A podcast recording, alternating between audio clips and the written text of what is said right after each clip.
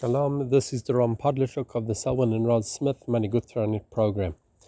Today's Daf Gittin Pei Daled, we find a continuation of the discussion uh, throughout our Perek, and that is giving a get al tznai on condition, which conditions are appropriate, which conditions are invalidate the get, and uh, the Gemara at the end of Pei Daled has a machloket between Rebbe and Chachamim. Rebbe says that any tznai, any condition written in the get is pasul, whereas Chachamim understand that a legitimate tznai, uh, which we don't have time to elaborate on what that is, but a legitimate tznai, even if it's written in the get after the main part of the get, after the toref, is a valid get. And this is how the majority of the Rishonim paskin other than the Rif that basically a get with a tnai written in it after the toref is an acceptable get,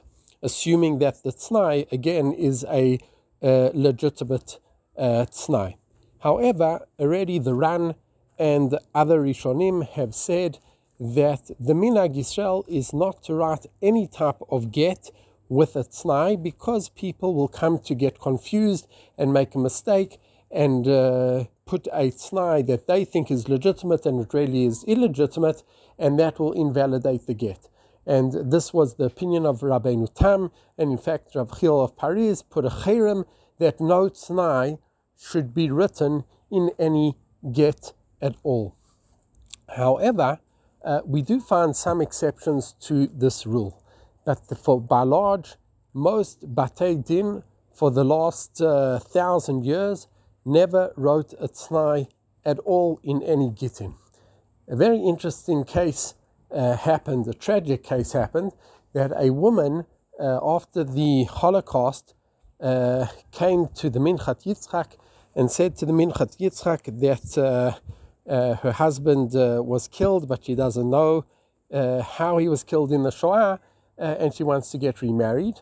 and the Minchat Yitzchak was when trying to discuss how to uh, be matir this woman who had the status of an aguna, she said to him that, well, actually, before my husband left to go to the east, i.e., to, to, to Auschwitz, um, he gave her a get al tznai.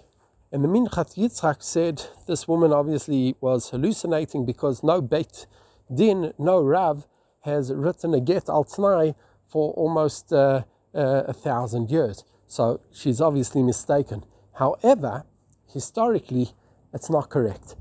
In the uh, Lodz, the ghetto Lodz, when they found out that uh, hundreds or thousands of men were being shipped east, and uh, already there was a big rumor that uh, they were never going to come back, um, the rabbis said, We have a problem because all the women that are left, maybe they're going to be agunot. There was a big discussion amongst the rabbis in the ghetto of Lodz what to do.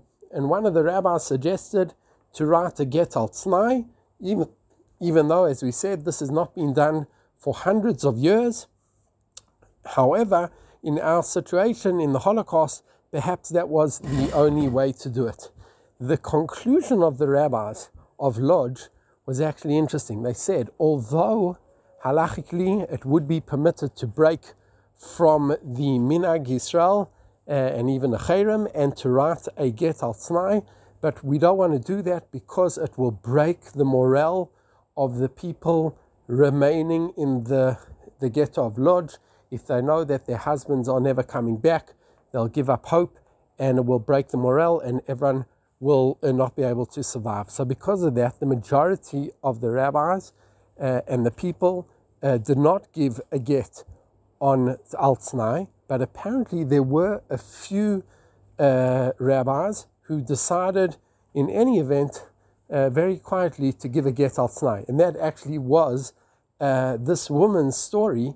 She actually did receive a get Al Tznai. The Minchat Yitzchak didn't know the history of it.